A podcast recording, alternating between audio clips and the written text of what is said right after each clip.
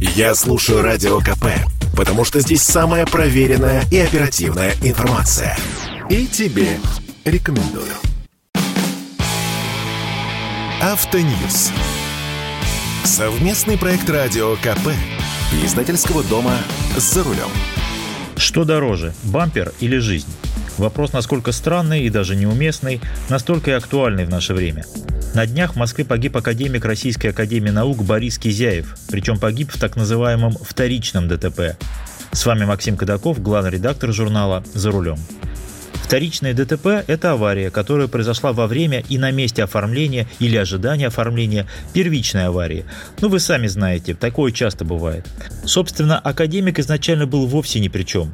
В аварию попал его внук. Дело случилось на северо-восточной хорде столицы, в районе ее пересечения с Дмитровским шоссе. Это, как многие знают, широкая и быстрая городская трасса. Авария была плевая, несколько царапин. Сам парень разобраться с ситуацией не мог и позвонил родителям. Те были заняты и попросили деда-академика помочь. Академик приехал на помощь внуку и даже успел договориться с владелицей поврежденного автомобиля по-хорошему, без бумажной волокиты. И тут в машину, возле которой стоял Кизяев, на полной скорости въехал автомобиль БМВ, водитель которого проспал опасность.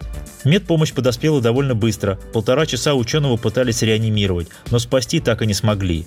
Да, мы так приучены жизнью. Любое ДТП – катастрофа, даже если поцарапан бампер. Страх лишиться прав, потому что проедешь метров 200 вперед, чтобы встать безопасный карман, прищут покидание места ДТП, клади права на стол. Страх лишиться возмещения от страховой, потому что трудно будет что-то доказать. Вот мы и стоим. Фотографируем, разбираемся, спорим, а мимо пролетают машины на скорости 100. Между тем статистика тетка жесткая и даже жестокая. Она четко говорит, что если вы остановились на скоростной дороге, то вторичного ДТП практически не избежать. Спорить можно лишь о том, когда оно случится. Например, статистика по Московской кольцевой автодороге показывает, что среднее время вторичного ДТП с момента остановки около 20 минут. То есть вас обязательно собьют. Вопрос лишь когда. Через минуту или через два часа. Многим везет, некоторым нет. Кто-то успел поменять пробитое колесо, простояв в левом ряду четверть часа, а кого-то снесли практически сразу, едва успел выйти из машины.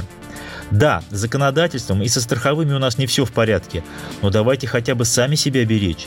Я считаю, что все должно быть выстроено по четкому, понятному ранжиру.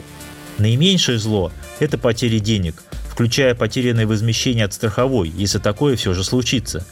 Затем потеря прав, если действительно дело обернется совсем уж против вас, покинули место ДТП и все такое. Затем потеря автомобиля, если в него все-таки врежутся и разнесут в хлам. Наконец, самое дорогое – ваша жизнь и здоровье. Их нельзя купить, и невозможно оправдать смерть боязнью потери страхового возмещения или лишения прав.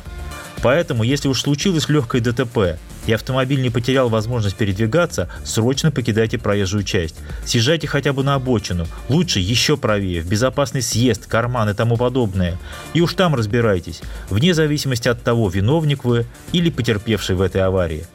А если авария серьезнее, и машина не может передвигаться, выставляйте знак аварийной остановки, только не за бампером, как это часто делают водители, а согласно ПДД, на расстоянии не менее 15 метров в населенном пункте и не менее 30 метров вне населенных пунктов.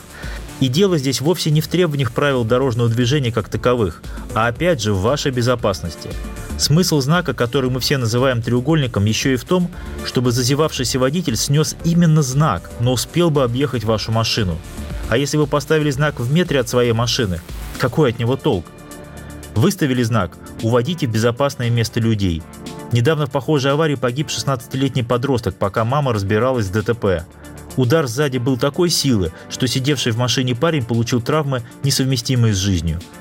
Эти простые правила особенно актуальны сейчас, в зимнее время, когда видимость хуже, а тормозной путь намного больше, чем на летнем асфальте.